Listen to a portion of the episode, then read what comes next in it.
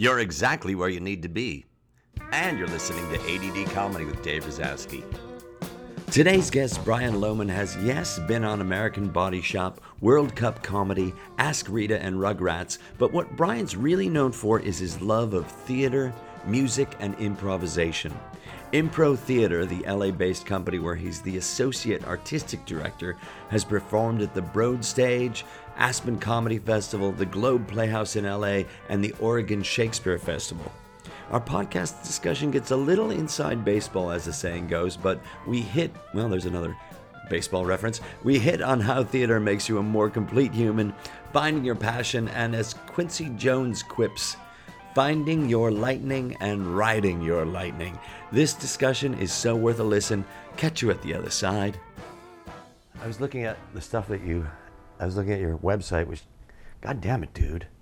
Do you work on that every day? No, Do you work on that at all? no. It, I mean, I noticed that it, like it's I about a, a it. Mm-hmm. year. Like a, like there's things that can be tidied, Yeah, tidied, yeah. but for the most part, it's it it, it runs deep. You did work on that. yeah, no, I hired a web designer and You I did? gave it some thought and like, what Uh-huh. can I possibly do to? Do you do you know who, if anybody comes to it? I know I haven't spent the time to track it to see if Uh-huh. if people show up. I know when I talk to someone, I can say, "Go to my website," and then I know they'll go to it, but I don't have any idea. Uh-huh. Do you, do you have it so that it's set up so that people can get? Oh, you want some photos? Go to my website and you can download them. there. Yeah, they can pull photos off. Yeah, yeah. And you've got a reel that has the usual suspects, a lot of usual suspects in that reel. Yeah. But you know what? When we have the friends that we have, it's hard not to have those fucking usual suspects in it. You know, not to have your Dan O'Connors. Yeah. Well, that, that's the advantage of working with people for a long time, though, is you build a body of work together, right? You Yeah. know, And you and there's a shorthand that shows Right. up because of that. Right, especially you and Dan. You and Dan, it seems like you and Dan have the shorthand. And the scene where you're brothers, it was like, oh yeah, of course they're brothers. Yeah. Because they're brothers. Right. No, literally, I've spent more time with Dan than I have with either of my brothers in my life. Uh, What's the thing? It just reminded me of, uh, of that. Of like, what's the thing that you think you say more than you say anything else? And and I'll give you an example. For me, it used to be. Um, let me see. This is, yeah. It, for me, it used to be uh, Marlboro medium soft pack. It used to be that. I used to have. I'd say that. But now it's let's get two more up. okay. Right. Yeah. Right. Right. You Uh-huh. know. What do you think Yeah. yours? What do you think yours is? Uh, well, I have two kids now, so Oh, that's right. there's a, a whole different vocabulary that shows up because of Uh-huh. that. Right. which is uh, probably stuff like, "Did you brush your teeth? Did you brush teeth?" Just the repetition of that that puts it way up there in the ranking because I have to say it ten times Right. in order for it to get done. So, yeah. Did you brush Uh, your teeth? You- Did you brush your teeth? I mean, I'd hate to think that that's two- the I, thing that I'm. I, knew- I had no idea you had two kids. yeah, How old are they? I have a six-month-old and a six-year-old. Oh my God. That's a nice age difference between those two. It is. There's no arguing over toys. The six-year-old thinks the six-month-old is a toy, so Right. he's just kind of like, there's a delighted small person smiling at me when I get up in the morning. It's I kind of like this uh, beautiful presence, right? that you And that's exactly it. What's the difference in age between you and your sibling? I no, I have three siblings. Siblings. Two brothers and a sister. Uh-huh. Um, and I'm closest in age to my sister, but that's a four-year gap. Uh huh. Was there? Shut up! You shut up, mom. Sure. We had a Chevelle station wagon that we drove cross country because my dad was a teacher, so summers off, drive to Minnesota, see his family, camp all the way. Uh, with the big box on top of the car with camping supplies and Oh, yeah, you tented the it. back seat, yeah, car camping. Cross What's your. What's your feeling about camping now? Uh, I yearn for it because I have nostalgic memories of it. Uh-huh. But when I show up at campsites and it's all RVs, and I get pissed off. Why? So, um, because I feel like they've brought too much civilization into the wilderness. I see. I see. I see. Because I've really been. I've been. I think I've kind of turned the. When I was married, it was just like, let's pack up everything. Let's move. Let's have just enough stuff that we don't have enough stuff. Let's load it up into a car. Have uh, load up in the car uh, with an uncomfortable place to stay, and let's bring the argument that we have had in the house into the wilderness. And you go, hmm, not going to do that. Not going to do that. Not going to do that. Uh, but lately, I've been thinking about. "Oh, I guess it'd be. It wouldn't be so bad. But my my feeling is hell is people, and it's those other people that are around that you go.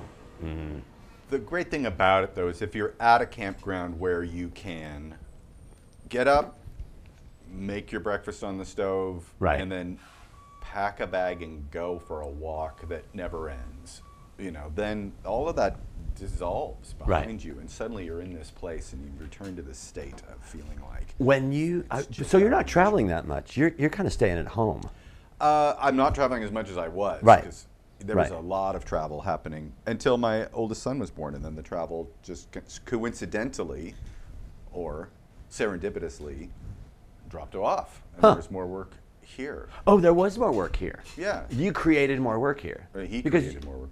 Oh, that I was mean, very nice. You know, that was I very mean, nice. the kid did. They- oh, he say- created more work, but it. I, but you you also had work work like pay the rent work to help pay the rent work. Yeah.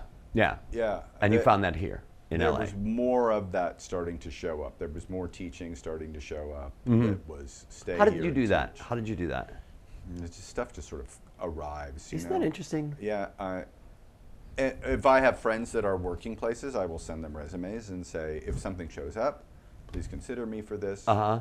Or like, um, I just directed a show at Pepperdine. I directed Servant of Two Masters. Yes. Delightful, fun And to do that. And it was uh and you had a budget. Yeah. There and you had designers. costumes. Right. You had people doing shit for people. you. Yeah. And you'd show up. Yeah, they do. They would, and they had great ideas. So I Right. could have a conversation with the set designer. Say, look at these kind of futurist paintings that were happening. Uh, that have Italian colors and flavor in them, and he came up with this modular rotating set. So we had they're not periactoids, but they're squares Uh-huh. um, that would rotate through the different locations with this vivid, bright, exciting color palette. Because the last show he had designed was completely white. And So he- yeah, he was champing at the bit. Oh yeah, he was in shock. Right. He was- What do you in- mean? You know, it's kind of like flavor being taken out of your life for four months. What would that be like if everything you ate tasted like paste? And then suddenly somebody showed up and said, "Look, there's a food truck," and you're like, "Ah, food truck. Um, uh, it, that, whenever somebody says flavor, I always think about uh, when we were doing shows at Bang on Fairfax. There was a there was a bakery. There used to be three or four bakeries on that street, and there was one bakery that no matter what you got, there was no flavor in it. And the only thing I could figure out is they couldn't get the flavor trucks down that alley. Yeah.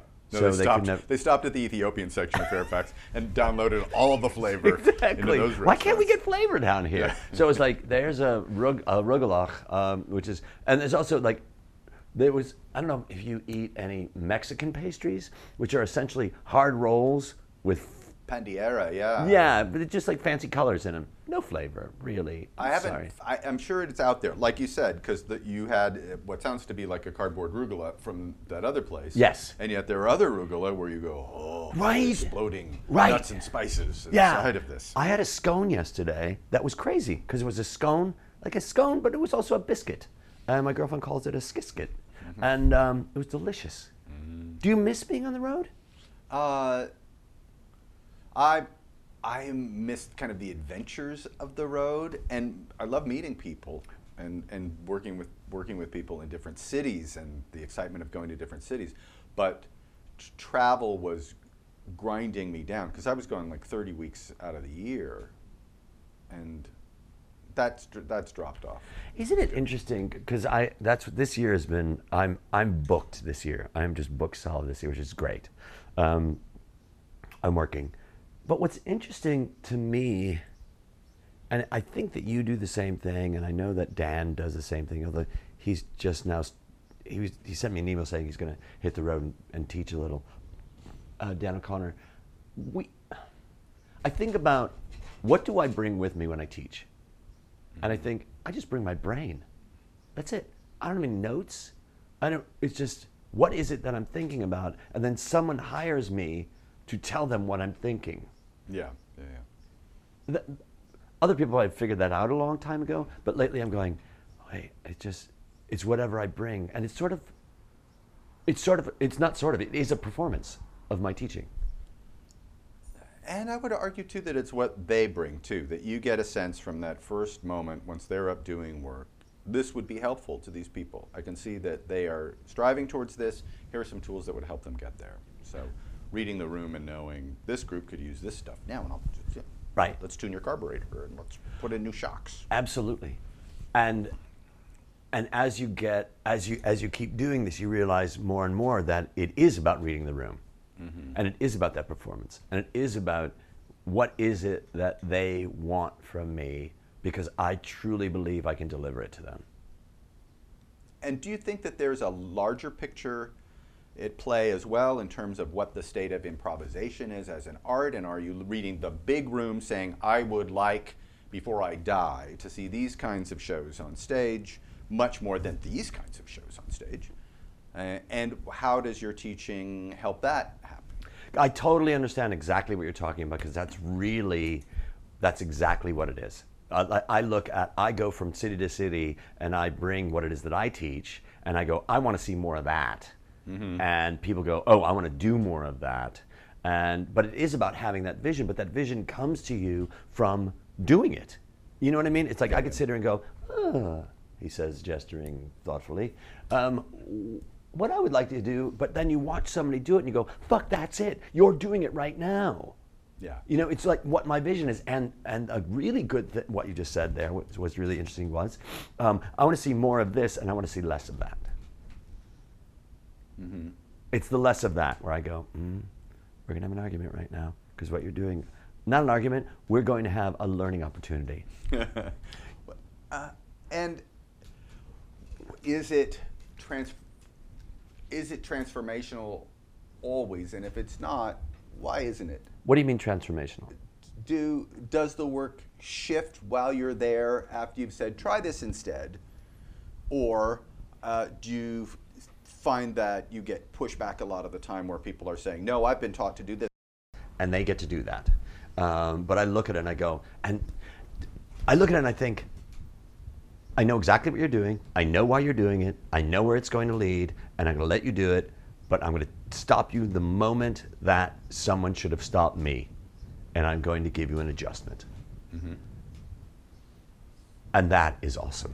Yeah, that's great. And that's when I'm working with a director or a teacher, I love that. I love being corrected in the moment much more than getting a note afterwards. Oh, totally. So that I don't feel helpless and stupid. Totally. And that's another thing that people go, look, you're, you're interrupting me. I'm talking right now. You're interrupting me. I'm like, yeah, you're about to go off the fucking rails, and I'm guiding you back onto the rails. It's like, I would have figured that out. It's like, no, we're not going to know. We're not going to know that you would have done that. But it happened, and Right. that's that, that's why we're here is so that it happens. Not, Yes, not that's why we're here. You did it. Yeah, right? Yeah. And the moment that you go off the rail, your partner's going to go off the rail, and then both of you are fucking going off the rail. And I just want, we're never going to recreate the scene, but we will recreate the feeling that you're feeling in that moment, and your sense memory, your mirror neurons will be able to figure that shit out. say that again. Mirror neurons, you know, like that sort of stuff. Yeah. Do you think? Neurons. Do you think that the work that we've done has made us clairvoyant? I would say it's made us more intuitive. I'm not sure that it's made us clairvoyant in the sense of having uh, a clear vision of things that are invisible to other people all the time. You don't think that you can see things that are invisible to other people? In terms of the future, No. In I terms can of my future in the scene. But of course, as an improviser, I'm looking at environments that are invisible to other people because I'm projecting space objects into space all the time. So- right? Aren't you also thinking, I know exactly what you're about to say? I know exactly what you're about to say. Yeah, that, and That's what I mean. And uh, because I don't mean, don't go outside on February 9th. I don't mean that. Because if Although- you did, we would be much wealthier men than we are right now. Exactly. My I like- website would be completely different, Dave, and there would be a hotline. So Exactly. You're going back to the hotline. You're going to the 8 800 number. That's right. You're going to that. It's like, you know what? There's a big there's big money in 800 numbers. Um, but I feel like I look at somebody and, and I think I know exactly what they're about to say because I I am in tune with what it is that they're doing. I am in the groove of what it is that they're doing. Yeah. And I watch you guys uh, improv theater. I watch you guys perform, and I could tell that you guys are channeling each other. Uh, when we're on, absolutely, yeah, and and to that bigger thing of story showing up, that we all start to channel whatever the story is of that of those people in that room at that moment that we've kind of let go of ourselves enough to let the character take over. So it's that, you know, that tribal ritualistic part of improvisation. You go back to the mask work with Johnstone or Balinese theater or anything where it's like you have gone away the character has shown up, you are now in service to the character. That, and that's exciting when it happens. You kind of live for that. You do. We do live for that. We do live for that. It's that feeling of channeling, that feeling of oneness, and it is very tribal. It's the idea of here we are, here we are, here we are right now. We are here right now. We are doing this thing right now. And the moment that you let your mind be an interloper, where it goes away mm-hmm. and you mm-hmm. question what's happening is the moment that you become a stranger and we don't know what you're talking about anymore. Does, does that make sense? Yeah, because you, are you're, you're now reaching outside either the circle of probability or you've left the emotional circle with your partner and now you're acting like an alien because you're not emotionally connected anymore. What's the root of that? What is it that takes it out of yeah what is it that, that draws somebody to go to, what that draws somebody to go away what that draws somebody away from the tribe? And it's different for different people. I think for me uh, if i'm in a place where i'm trying to fix it then i've stepped back and i'm, I'm looking at mechanics rather than being engaged in the ride itself. Right. And i've seen you do that. Yeah I've seen, I've seen, I know I've done it, but I've also seen you do it because you've directed me before, and I've been in, in scenes with you where I've watched us try to fix it, and it's so interesting when we try to fix it. It doesn't help. Yeah, it doesn't help. Fixing it never helps. Embracing it helps. Accepting what it is that's happening helps. It, just finishing the run of Chekhov that Improv Theater did, that I just think all improvisers should do Chekhov for a month every year because it takes that very thing that we're talking about, the, me- the, the desire to manipulate mechanically what's happening or be a, be a, a script doctor or a story editor. Uh-huh. And it, is it necessary? You're in a room in a country house with a group of other people who are flawed human beings, and you're a flawed human being. There's the great quote from Chekhov about, I'm not interested in curing my characters, I just want to study their symptoms. Oh, you know? that's so, so, I love that so much. So then you don't have to fix anything because right. you'll, you'll, be just as screwed up, maybe in a different way, at the end of your play than you were at the beginning. You will have gone on a journey, but it's not about a result. There, no, because there's nothing to be fixed. Yeah, you're, you're human, and you can't fix that. Right, but people. But that's really great. That's really great. That's really great. I had a, I had a girlfriend who said uh, who kept saying how she's flawed. She's a flawed human. And I'm thinking, and I kept saying, stop, you have to stop saying that. How are you flawed? It's like I make mistakes and I have a daughter and I make mistakes. And I'm thinking, no, if you are a robot, you'd be flawed. But because you're a human, you get to experience those things in your life. Yeah. And none of that needs to be fixed. And that's something that is so hard for people because essentially what you're saying is surrender to the flaw, embrace the flaw, celebrate the flaw. And when we leave the theater, we're we can't do that. But when we enter onto uh-huh. the stage, that's where we have to do that. And it's different than self help or a human potential seminar because there's a uh, just shared experiential learning that happens where people are on an emotional journey rather than an intellectual journey. So you are just kind of feeling for these people. Right. And if, if theater is doing one of the many great things that theater does, then it's creating empathy. It's creating a sense that I am like you is showing up in the room. Right. People leave feeling like I am like that character that I didn't think I was anything like at the beginning of the evening, and now I know I'm a lot like them somebody said this, and I can't remember who it was, but I think it was somebody that we know said, I go to theater to know that I'm alive, which I think is just such a lovely thought. Yeah. And it also works when you go, uh, the television shows that I'm attracted to are, are those that m- make me know that I'm alive, as opposed to looking at something going, I don't believe the, I don't believe a fucking thing that's happening right now. I do not believe that you are human beings at this moment, that you are put in this place. I'm watching this thing. It's like nothing about this looks real to me at all, or feels real.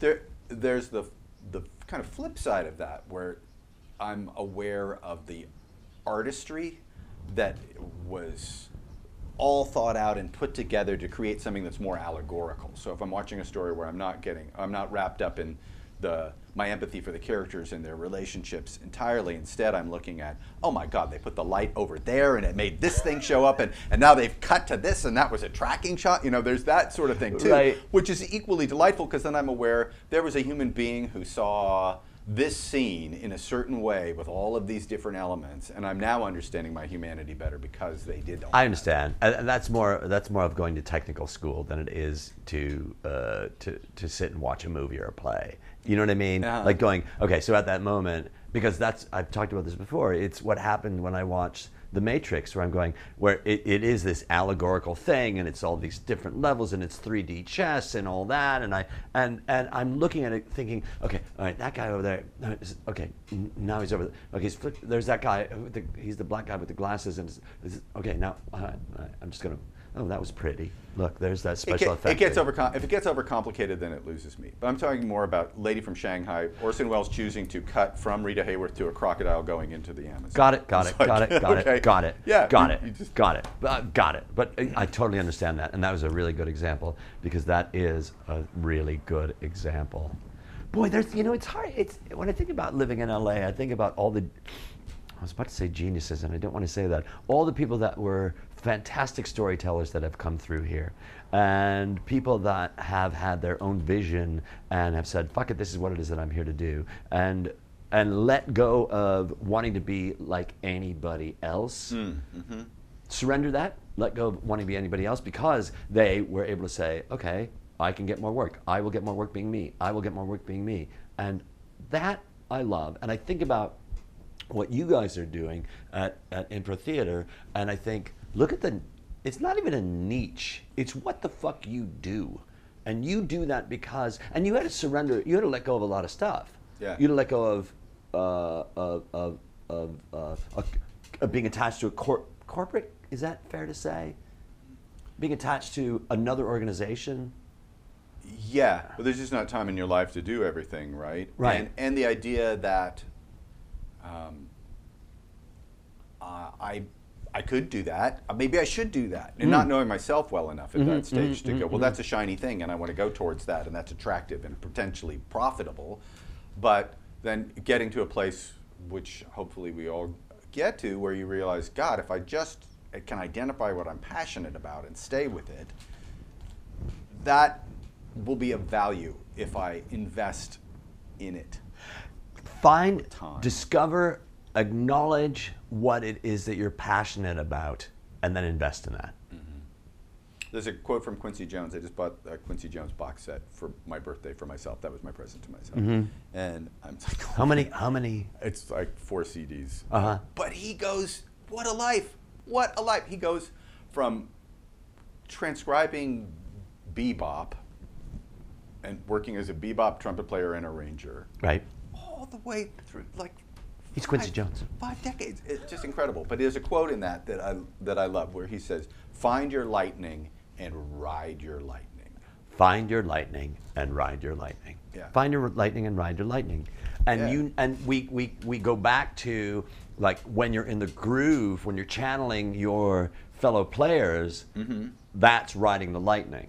Yeah, or finding those people who bring that out in you, where you're not kind of walking through stuff that is no longer alive for you, Right. but you're working with people who are, like you said, making you feel more alive while you're doing. it. Right. Walking through, yeah, certainly, certainly, certainly. That feeling in that moment of, I'm, I'm exactly where I'm supposed to be. But what did you say about something that no longer. Uh, not alive for you. Not alive for you. Walk anymore? through moments that aren't alive for right, you. Right.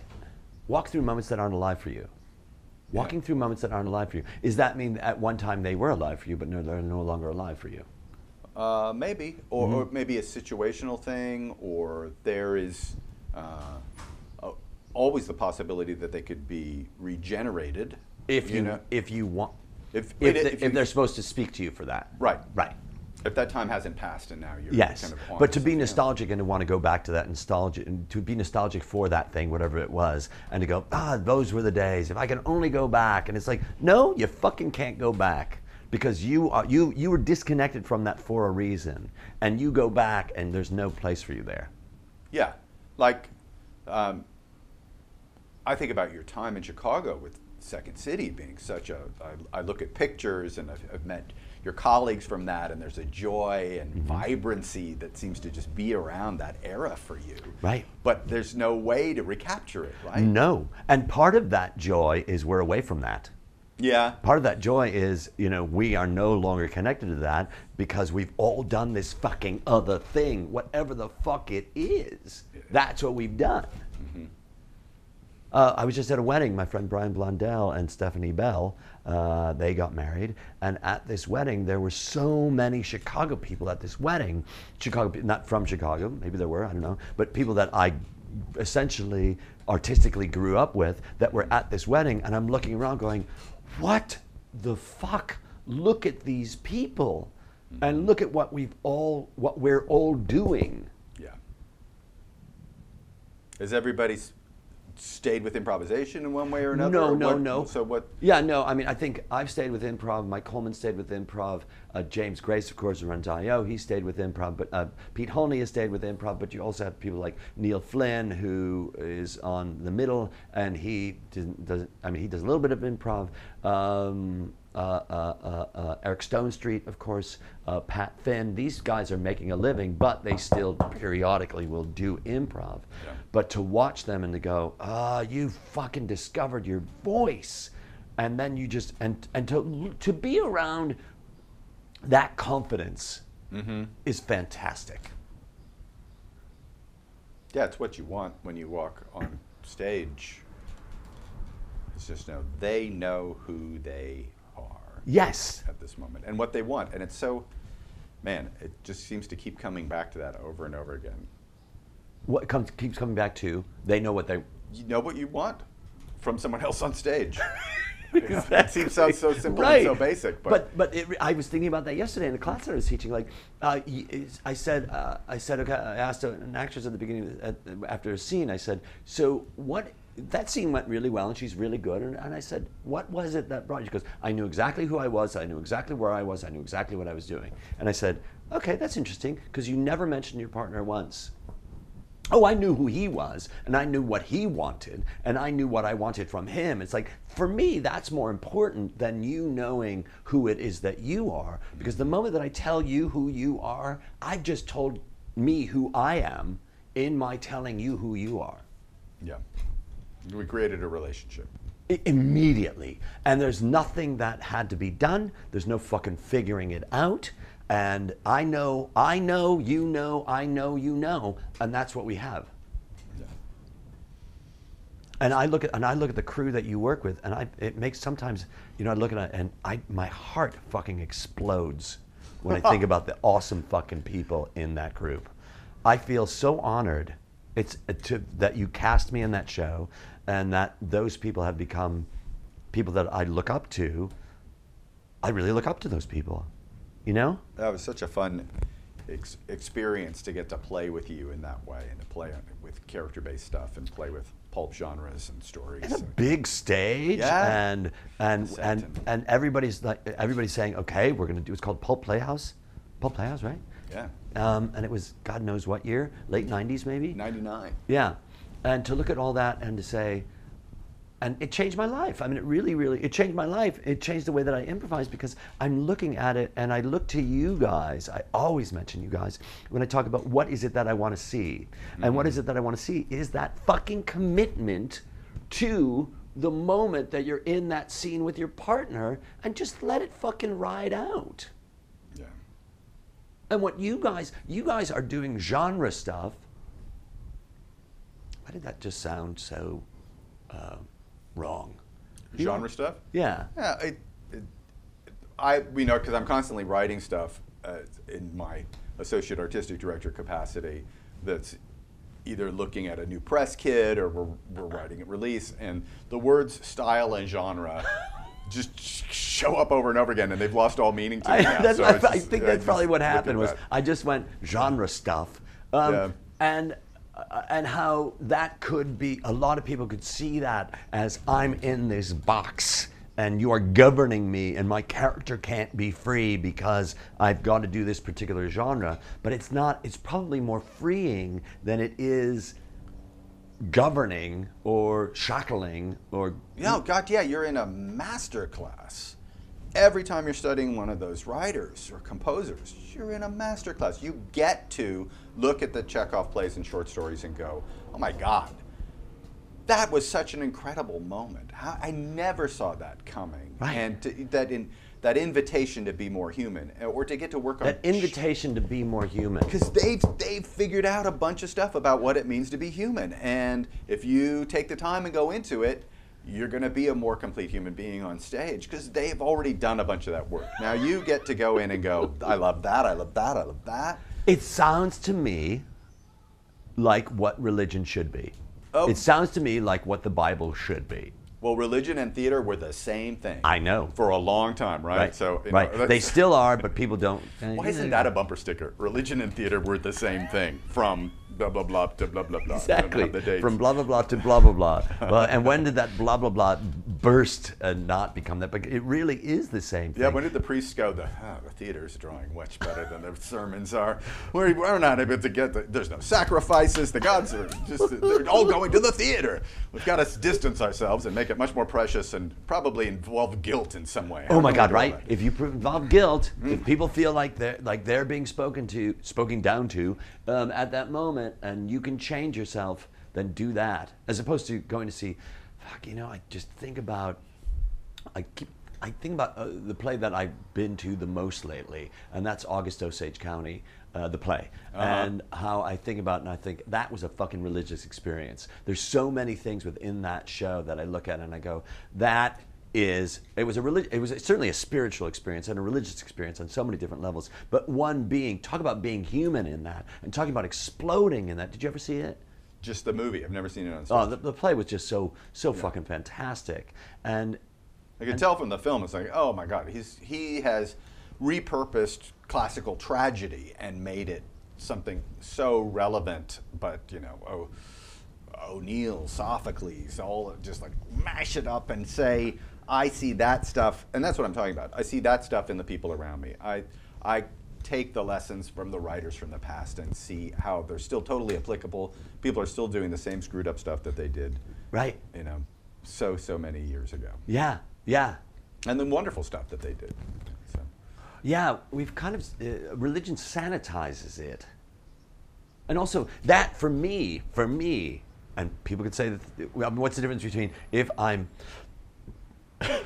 if I'm I'm being Catholic, or if I'm doing a Jane Austen uh, uh, uh, genre show. I'm the same thing because there is a governor upon what it is that you can do, but I feel like there's a freedom too and it's that guilt thing. It's the religion's got the guilt thing that theater doesn't have.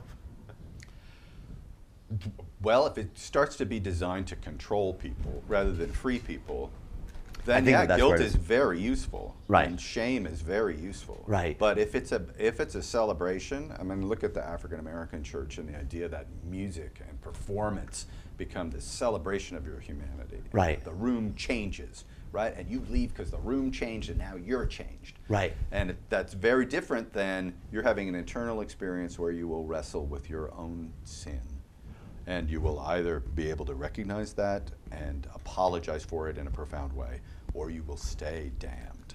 You know, which church would you rather go? to? Right. I know. Are know you are you a church going person? Mm, I was raised Quaker, so I have a very Oh. interesting relationship with the religion because of the democratization that I grew up with. The idea that everybody in this room has access to God, and somebody's going to stand up because they feel moved to speak by some connection to something bigger than them. You know, so you can see how that connects to compelled to improvisation. speak. Yeah. Yeah. Yeah. Yeah, yeah, yeah, yeah, yeah. So there are moments on stage that are just like Quaker meeting, where there's, everybody's off on the wings, nobody knows the stage is dark, nobody knows what's happening, and somebody steps forward with something inspired that they are maybe even discovering, but they were impelled. Or- Impelled. yeah.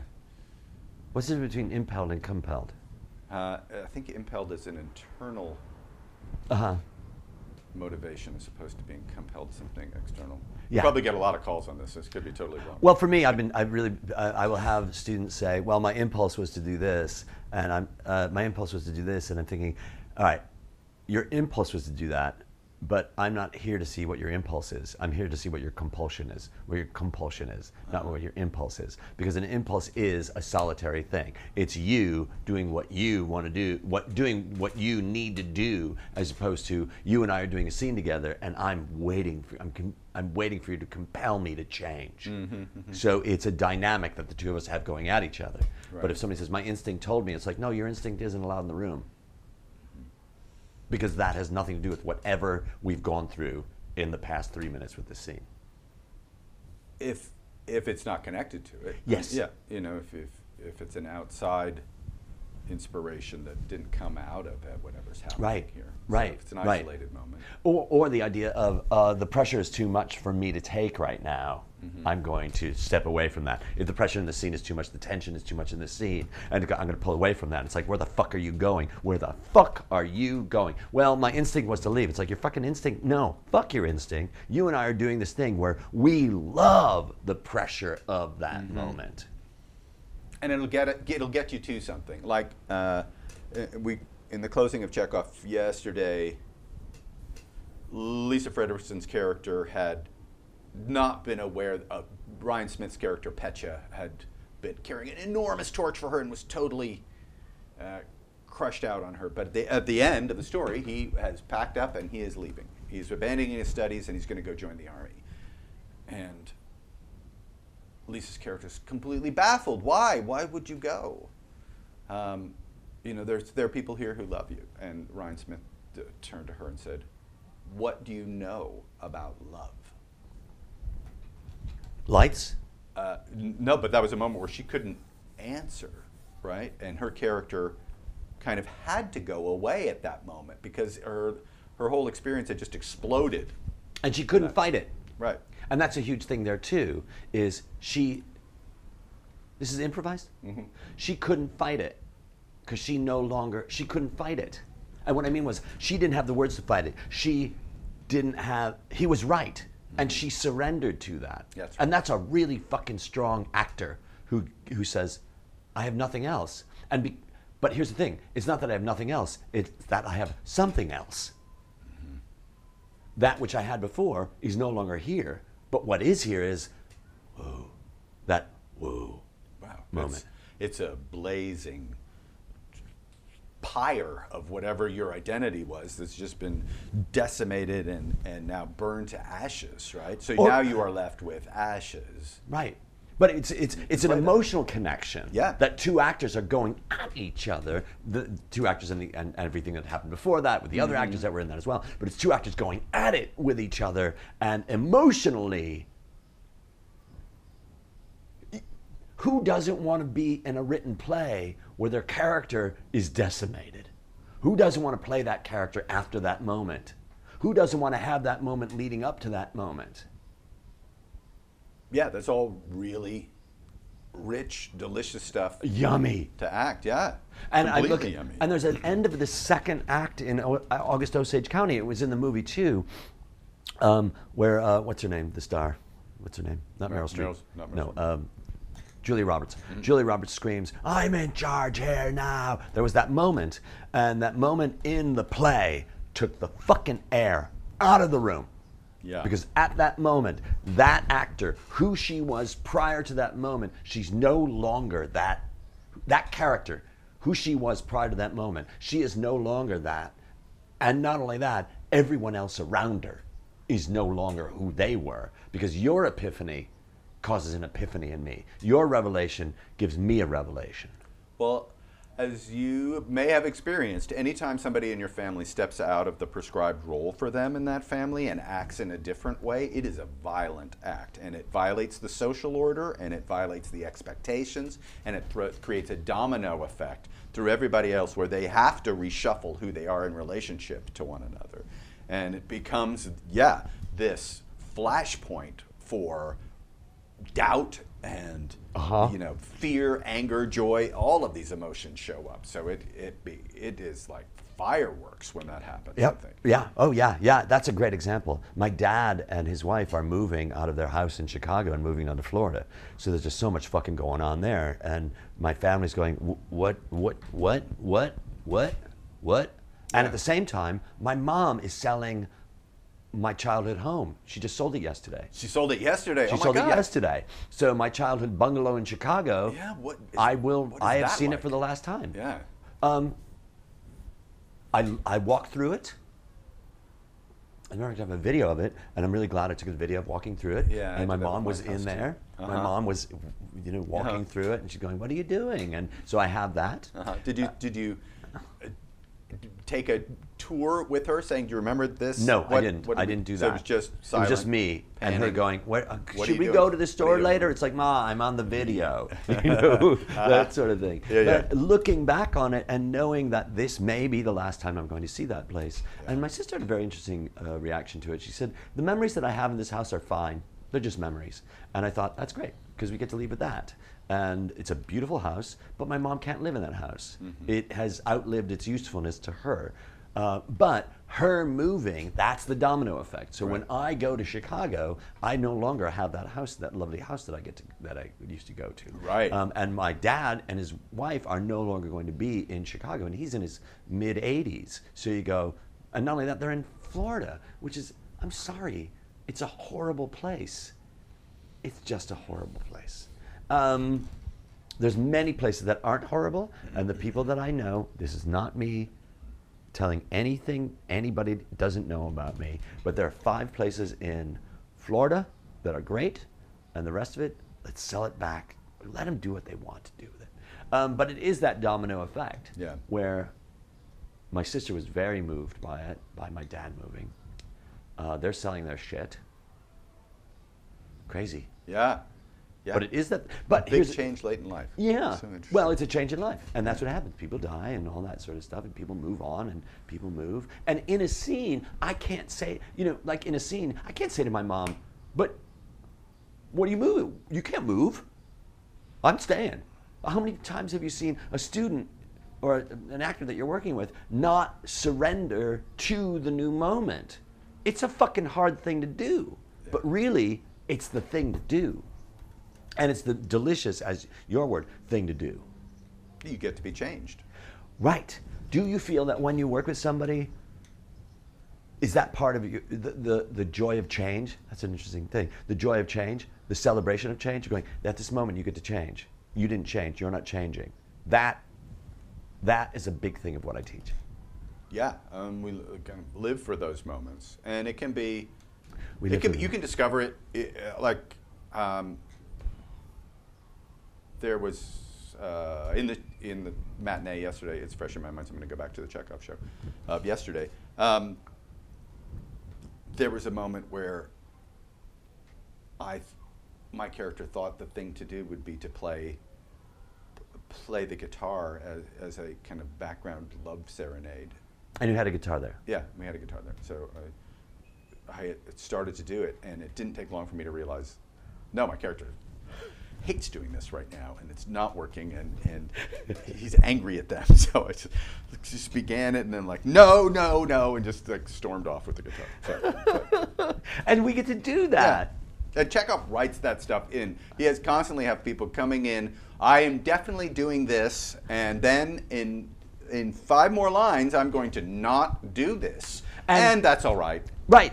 But try. But when you teach a student that, they're going, "Well, we got to hold on to our shit." Right. And it's like, here's the mm-hmm. thing: you got, you've missed the second part of that sentence. Hold on to your shit until you get to hold on to something else. Mm-hmm. And your revelation of, "Oh, I don't want to do this," that's your fucking revelation in that moment. And if you want to fight it and not do it, it takes you out of that moment because you're not embracing the moment. The moment looks like this, and just because you want it to look like something else doesn't make it look like something else. Yeah, and I think as you as you progress, part of what you're learning as a someone studying this art form is that there are different delivery systems for different feelings that you have on stage. And you start to be able to discern that came from a true place that's connected to the character in the story, rather than that came from my neuroses and it doesn't have anything to do with what's really happening in this. and not to not to embrace that neuroses not to i'm sorry not to not well embrace embrace engage express the- Indulge too. in- oh indulge Because it, can be something like, that's the thing I have to hang on to. That's the new thing. right it's the new thing it's like no no no that's the old thing that's your old thing Yeah, that's- you yeah, know yeah. that new thing that you have why did it come in such a beat up box you know? If it's a new thing it should have a new box. It should be it should be cellophane Uh-huh. you know? but you're absolutely right. And what i tell students is your personality is not allowed in the fucking room. Mm-hmm. and i think it's so interesting that if I gave a woman a script, if I, if, if in a scene, um, I'm a, a woman's going to tell me in a scene, if two characters, if one character's going like wants to commit suicide, that character, the actor will go, well, I don't want to scare anybody and think that I'm going to do that. I'm going to commit suicide. But if I cast you as Ophelia, you're going to be, oh, I get to commit suicide. Yeah. Yeah, uh-huh. yeah, yeah. My character gets to commit suicide. But when we're in an improv scene, it's like, I don't want anybody to know that, you know, I'm mentioning suicide here. But it's unique to what we do because we're the writer and the performer. Absolutely, So but the things that we have to let that the actor go. Look, we're the writer and the performer, okay? Mm. Because right now we're the writer and the performer. You're not Brian Lohmann up there. Yeah. You're the writer and the performer. That we are writing and performing together. Yeah. So the choices that you make that are going to be fun for the people you're on stage with, or they're not. And hopefully you're paying attention enough that you want to make it fun for them too, and it gets you out of yourself that way. Right. It's like this, this, this is the fun stuff. The It's thing back between and the two forth. of us. Yeah. Yeah. Yeah. Yeah. So Right. we make that go. I, I'm curious about where you know where it's where it's going because it feels like improvisation has been around for so long, and yet it's never had the kind of following that the regional theater movement got in the 60s and 70s as we saw all of these theaters grow up in all of these communities and they got funding and there were Storefront theaters, that sort of subscription basis well starting with storefronts absolutely Right. like like South Coast Rep started with the storefront Right. like Steppenwolf started with the storefront Right. but they built these followings and had these relationships with audiences and improvisation has been around as long and there are these different theaters but it's never expanded to the point where they've been able to have you know thousands tens of thousands of people following them second City is an exception i mean it's certainly But Second City is, I think it has to be remembered that Second City is not an improv theater. Second City is a theater. excellent point yeah And, Right. and, uh, it does scripted work and does scripted work. that's developed That- through improvisation Exactly. yeah mhm. Exactly. Um, I'm not. Would you explain what it is that you're you're, you're saying? I'm not. I'm not understanding I'm, totally. I'm wondering why in different communities there hasn't been the kind of infrastructural support for Mm-hmm. improvisation as an art form that the community says these artists are doing something that I want to come back to at least a couple times a month. And I'm going to bring these family members, and they're going to come. Right. And we're going to buy tickets to next month's show. Right. And and Why do you I'm think that is? at how the Why do you think that is? um, some of it is that with regional theater, because it's scripted, people can look at the season and say, "Oh, look, they're doing um, Guys and Dolls. I want to see Guys and Dolls." Right? Not so much. Oh, look, this actor and this director are collaborating on this next thing, or this group of performers is doing a thing. It's more, and maybe that's one of the reasons why Impro Theater's been able to kind of get a foot in the door at places like the Broad and the Falcon and Pasadena Playhouse is because our our shows, the genres and styles, are recognizable to audience members. Absolutely. So they're coming to see Jane Austen more than they're coming to see Impro Theater often. Right. So it's a branding thing. Yeah, I and guess so. It's a different way of branding because if you go, okay, um, there's the cast, because a cast is a draw. yeah. A show is a draw. A cast is a draw. Because I don't think anybody goes, oh, there's, they, well, certainly with Second City, that's not our town and it's not, it, it's Second City. Right. They're a name. Now, I talked to James Bailey, who says from um, the, uh, Comedy Sports here, and he's been running that show for 28 years. and people come to see the comedy sports show. Yeah. He says the audience is full of regular people, and I go, great, great. Um, it, it's a commodity, Yeah. but that's a different thing. I also think that improv has a fucking sullied name because people aren't doing, I'm going back to this, people aren't doing the homework that you guys do, the rehearsals that you guys do, the structure, that the professionalism that you guys do. There are people that aren't doing that. Yeah, I And can so- remember P- Keith Johnstone saying, "We are at war with popular entertainment," and that being shocking for him to say that. And yet, the more I do it, the more I understand exactly what he means. And you've been you and you've been in almost every incarnation of of of, of, the uh, of the genre and attempting to make money at it too. Did, were you on Broadway as well? Off Broadway? the, the off Broadway doing life game with yeah, Dan. Yeah, yeah. You did that. You also did. Uh, you've done television. You did the the the Cup of Improv. Yeah, World Cup. World Cup. The cup of improv. I subbed from the cup of improv. Exactly. My improv And cup it runneth cha- cha- over. But but you've done all that, mm. and so that in a way that is that is an attempt to get into that and to in, in, inculcate yourself with that, and it's a really good question. But I also believe that you guys are on. It's like you you're the foundation of that of saying here's improvisation. Here's what it is that it can be. Here's the this is a product that you can bring anybody to, and they're going to walk away and go that was fucking awesome. But 90% of the things that I see are absolute dreck because people aren't being they're not they're not taking it they're not taking it Well, it's They're not the, taking it. It's the homework. I mean, if you if you look at a jazz musician's practice regimen, Mm-hmm. and you look at an improviser's practice regimen, and you say, okay, how much homework are you doing before you show up at the jam session, as opposed to how much time at home is that bass player spending working on whatever he thinks might get called at that session Yep. before he shows up.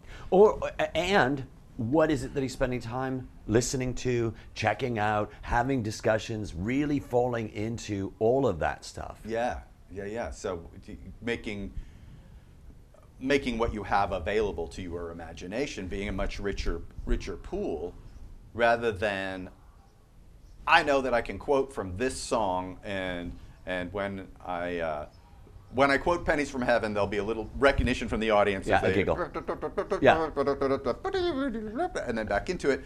But you know, I think the same thing. It's a shortcut that improvisers can take too. You know, where if I do this riff, this has worked before, and I'll go back to that. So greatest hits when they show up. You guys are doing something very different than here's the shtick that you do for Jane Austen, though. Yeah. You know, there's like there's and and you could probably easily shtickify everything that you're doing there. But when you said pennies from heaven, I'm just going to, I, it lit upon me that whenever I hear Coltrane's uh, my favorite things, I have to go, oh yeah, there's another version of that song. That's the song that wins. Yeah. You know, that's the piece that wins because it is it is so substantial and there is quoting of the original piece in there, but he has fucking changed it, turned it around. And in a way, So your well, your job is to reinvent, not to. in a way that's what you're doing. Yeah, you you y'all are- reinvent it. right, but you're reinventing a you're re ah, uh, let me see what it sounds like for this to come out of my mouth. You're you're reinventing a prod you're reinventing a product. Are you reinventing are you reinventing Chekhov? Are you reinventing Jane Austen? You're not really reinventing. Did John Coltrane reinvent my favorite things? Or did he do something very different? Well, I, I would put forward that he used it as a source of inspiration. So I'm inspired by that song. I can hear some other stuff going on in there as I listen to it that I think would be cool to. It's still the same try. song. Yeah, that's the foundational stuff. And I, I think, you know, with the Jane Austen work, we can read Pride and Prejudice and go, I can feel other ways that those kinds of human beings might interact if they were set free in a different story. Right. And, and we're not doing Mr. Darcy or Elizabeth Bennet, but we're playing human beings who have similar issues with their own pride and their own prejudice, right? Right. Yeah. Right. So being Right. able to to live with those types of uh, hu- human moments and human moments of um, self-realization or self-ignorance, and and delight in that, you know, and bring that out on the stage. Uh, So you're so you're you're you're riding the wave of emotion. You're not riding the wave of story. Yeah, well, we know there are certain, like you said, it's a bound, it's a bounded world. Bounded. But women cannot pursue careers; they have to marry well. Hmm. Um, ha- marrying somebody with money is important. There's there, there's a social hierarchy, um, and yet within all of those, there's no cars; it's all horses. You know, all, of, Right, all, right. of, all of that stuff that we kind of take for granted. Right. Um, There's no cell phone. So if you want to get in touch with somebody, well, that's going to be Before the show last night was the conversation. Did they have Chekhov the fountain pens? Did were there fountain pens in Chekhov, or was it quills? And we were like, no, that's a really good question. I think there were fountain pens in the beginning of the 20th century, in like Yes. 1910. Um, so, yeah, you could even. It's a really good question. Yeah. What's a play? Uh, so, Dickens is 19th century, Yeah. and when I think about uh, Marley Mm-hmm. uh, sitting at his table, I see him with a quill. Yeah. Yeah. Like, and that sound. So industrial revolution, Dick, Dickens is writing at the beginning of that. It's there are enough manufactured goods that now they're starting to create nibs for fountain pens Nibs. that can yeah can carry the ink flow, and they're looking at okay how do we take a metal chamber and put ink into that and then Right. go yeah and, Yeah, yeah, yeah, yeah. and it's by the nib separating as it touches the page that'll let the ink flow down. Did you ever do the fountain pen? Guy with a fountain pen? Were you ever a guy with a fountain pen? No, I was a guy with a fountain pen. I have one. I have my I have my dad's fountain pen. I think. Uh huh. Uh huh. which I look at from time to time. Right. like, This it's is more just fucking trouble. Oh my god. I remember trying to figure that shit out. My handwriting's so fucking bad anyway. It's like globs of that, globs of that. Yeah. But that is when really did you have a fountain pen? When was your bar was your era? Oh, my bar mitzvah, 13, 14. You got one for your Oh bar mitzvah. fuck yeah, right? Oh well, there's a typical. There's there is. I mean, it's just I haven't thought about this probably in 40 years, but it's that uh, some. Uh, your, your bar mitzvah speech back in the day might as well be today. It's today I'm a man. It's like today I am a fountain pen. that is that's the joke. Uh-huh. like today I'm a fountain pen. So I haven't thought about that in so long. Today Uh-huh. and and anybody listening to this from my era would go, yeah, I know exactly what he's talking about. Because somebody would give you a fountain pen, and you're like, I'm gonna make that. I'm gonna be that guy with an ascot, a bow tie, or and a fountain pen. Oh, I had an ascot. Yeah. Oh, definitely. what Yeah, we've I've- been through. I got to trot out the headshot with the ascot because that's just. What? Shot out the headshot with the ascot. Yeah, cast me in the roles that I fantasize about playing, not in the roles that you think would make you money. exactly. Right. Like you don't see me. I am. You don't see me. No. You don't see me. What are you? What are you guys doing now? Uh, we are. Well, the, the school, uh, Michelle and Spears and I have been teaching a song improv class Mm-hmm. for the last year, and we've now got this pretty steady uh, roster of students who've been doing it. So we've been able to go much deeper into that that sort of work, and uh, With a- these students. yeah, having a musical composition background uh, allows me to talk music with the composer and to ask the students to be more rigorous in their musical structure. So don't just free associate your way through that. I want to hear a verse that you can repeat structurally. I want to hear a rhyme scheme that repeats because that that's the discipline of songwriting. Yeah. Right. You're you yes you could just create some never-ending stream of words to music, and that's a sort of song. But what happens if you really look at what does a bridge do emotionally to the audience? What does a chorus do emotionally to the audience? Let's try to create those things. So we've been working on a form that's kind of based on Arthur Schnitzler's La Ronde play. Okay, yeah, Yeah. yeah. So Mhm. Oh, it- interesting. It's all two-person scenes. Yes, connecting, linking. Yes. Yeah, Yes. yeah, and there'll be a theme of some sort. We're calling it Deuces Wild because it's all two-person scenes, and it'll go off in different ways. So you won't be the same barber, but you might be a barber in a different era, like Ah. in La Ronde. So Right. maybe you're an archetype, or you won't be the same annoyed person. It could be an emotional state. You'll be a different annoyed person in your second scene with a different person, and each of the two-person scenes will result in a song. A song will come out of it somehow, and then there'll be some resolution and on to the next scene, and hopefully as we're exploring it in that kind of string of pearls way, Mm-hmm, it'll have some cohesion and we'll gel in some some moment. And it's been a delight. The musical improviser is really great. Peter Smith, who we've worked with for uh, a couple years now on the Sondheim stuff. Right, It's been the primary Sondheim. musical improviser. So we have two shows of that coming up on the 17th and 19th of June in our space in Vermont. So first time the audience is going to get to see what this group of improvisers, students have been. I, what you on. said was interesting. That really got to me was you're you're connecting the two scenes. We're really getting inside baseball here. Mm-hmm. You're connecting the two scenes not in plot but in tone, not in plot but in emotion. You're making the act. You're you're inviting the actor, the imp- actor who's improvising. You're inviting that person to not look at what it is that, not necessarily look at what it is that the character is doing, but also to say, are you inspired by how that character's feeling? What is the emotional content that he has in that or Yeah, she yeah. has in that moment and to be able to pull that into the next scene. And all the work that we're doing really is about are you looking at something from a superficial level or are you looking at something at a superficial level in addition to underneath? And what is it that inspires you? Because the work that the, the I love when somebody says, "Well, I, I just wasn't inspired." I'm like, "Okay, you're gonna make me poke around in your insides right now, but I'm gonna fucking poke around in your insides. What is it that got to you about that sentence that your partner just said? It's not the fucking words; Yeah. it's the emotion that goes underneath it." Or it might be an image. You know, there's like we had one scene in rehearsal where a character played a runaway in the first scene, and then uh, in the second scene, she was a person who was running away from something in a very different way. Right. But that idea of I must escape, right, or that that image or that feeling of I must escape, yeah, that can show up in so many different ways. It's fluid. I've really Yeah. been thinking about inspiration being gaseous or liquid. It's going to go, you know what I mean? It's going to go yeah. where it's going to go. It's going to go where it wants to go. You cannot keep it in. You can't keep it in. To, and to say, how is it that I, how is it that I'm, as a teacher, got, as a, as a teacher, as uh, as, a, as a teacher, as a mentor, as a director, as a fellow player, I am going to not just see what it is that you are in front of me, but I am going to take everything in that you're doing and let, let my inspiration, let my inspiration be boundless.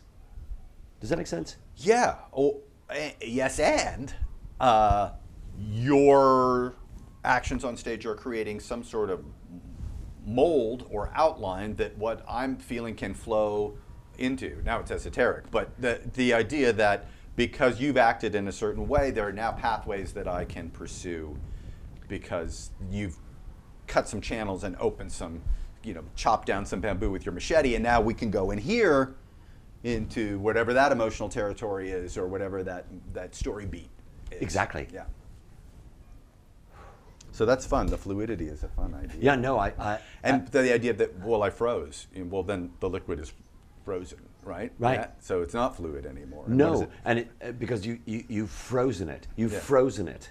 Yeah. You're in that moment going, "What the fuck just uh, right? Uh, yeah. What just what just happened? Oh, the- oh, and the- and, and the guitar going. Yeah. Oh wait, huh? what? No, this isn't. Yeah, I could freeze with a guitar moment, and I could just keep it going, and it, uh, and and you can feel life draining away, right? so, and we've all been in the theater watching scenes where life is just draining out of the actors on stage, and we're all trying to cling to our own life support system. God, get me to intermission before more life is drained out of me from this exactly. uh, hemorrhaging of Life fluids. yeah, yeah, my life force, my precious bodily fluids are being drained.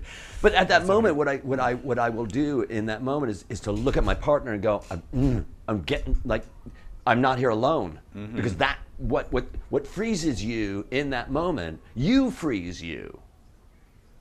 You make you freeze. And and what a- and what a great, you know, if there's a a way for improvisation to evolve humanity, that's one of the ways to make us more connected in an age when we have devices that are violently pulling us away from our ability to connect to one another. Instead, we connect over a network to one another. Right, you know, exactly. so Two people in the same room texting each other. yeah. Yeah, don't text me now. I'm in the room with you. well, I won't, but I just had one thing. one more thing. Right, one more thing. But but it's insane, and so the vitality of what it has to offer. I mean, it kind of cycles back to my question about why aren't there more institutionalized improvisational theaters that serve the community that they are in? Mm-hmm. You know, to get people in through the classes because the teaching is such an important element of it to get them to experience that kind of sense of connectedness and that joy and that freedom to be able to relate to each other that way maybe that's a way to do it but god i would hope that all of the work of the last 60 years or 500 years however far back you want to go um, might help make us be able to connect with our loved ones and strangers in a deeper, more consistent way, rather than shut off from them. Let's stop there. All right. That's great. Yeah, like, oh, hey, thank you. Yeah. Thank you. Oh, to live a life where you're at peace with the idea that you're human and you don't want to fix that. Yeppers. Thank you for that reminder, Brian Lohmann. And ADD Comedy with Dave Razowsky also thanks Laura Parker, my co producer, my dear friend, musician extraordinaire Al Rose for our theme song, I Feel Like a Million Dollars from Al's album Sad Go Lucky. And we thank you, our listeners. If you liked our show, please give us a positive note on iTunes, won't you? If you're interested in having me at your theater, your improv school, corporate event, your, I don't know, uh, volcanic eruption, drop me a line at dave at addcomedy.com. Thank you, and we'll hear you in our ears.